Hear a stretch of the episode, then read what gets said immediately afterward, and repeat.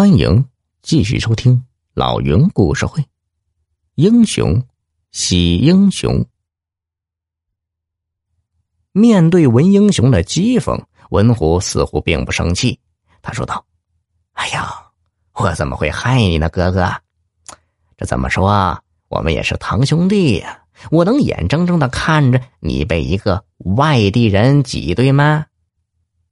文虎的话。说到了文英雄的心窝里，脸色便有所缓和。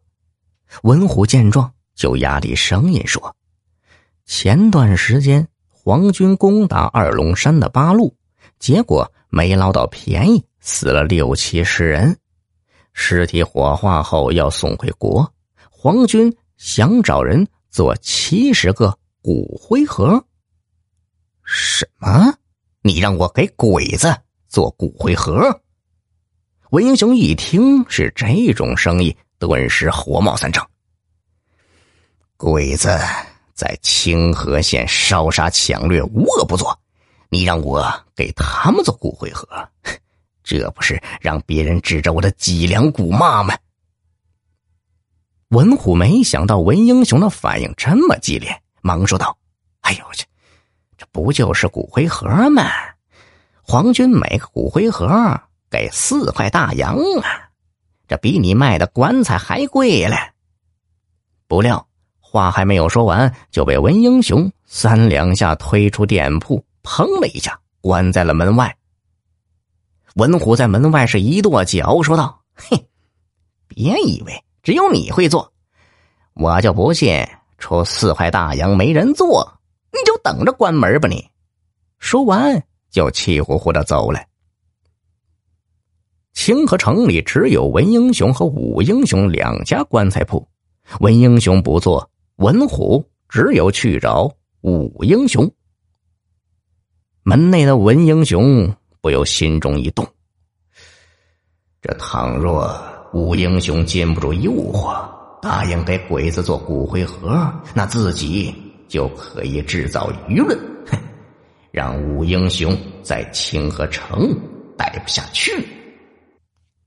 想到这里，文英雄赶紧悄悄的尾随在文虎身后。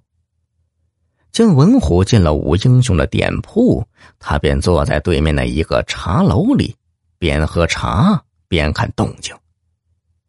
片刻过后，只听武英雄的店铺传来吵闹声，紧接着就见文虎被武英雄推了出来。文虎一副恼羞成怒的样子，拔出盒子炮，作势要打。武英雄面无惧色，用胸膛抵住枪口，说道：“哼，跟在鬼子屁股后头作威作福，你算什么本事？有本事你打鬼子去啊！”文虎见周围的人越来越多，怕引发民愤，没好果子吃，只好。悻悻离去。这一幕，文英雄在茶楼上看得真切，心中不禁是五味杂陈，既有对武英雄的钦佩，又有如意算盘落空的失落。他结了账，黯然回家，关了店门，呆坐在殿堂里，想着祖上的家业在自己手中败落，禁不住潸然泪下。也不知哭坐了多久，外面突然传来急促的敲门声。文英雄以为有顾客来了，忙起身去开门。刚打开一道缝，文虎就挤了进来。他扑通一声跪下，带着哭腔说：“哥哥，救我呀！”文英雄疑惑的看着他，文虎哭丧着脸说：“哎呀。”我揽下皇军的差事，却没人愿意做，皇军很恼火，先令我今天把这事给办妥了，否则，否则就杀了我。听文虎的意思，还是让自己给鬼子做骨灰盒。文英雄拉上脸，冷冷的说：“自作孽，不可活，哥哥。”你真的见死不救啊！文虎几乎哭了出来。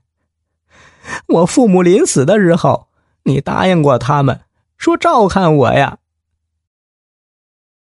小耳朵们，本集已播讲完毕，喜欢的话给个专辑满星好评呗。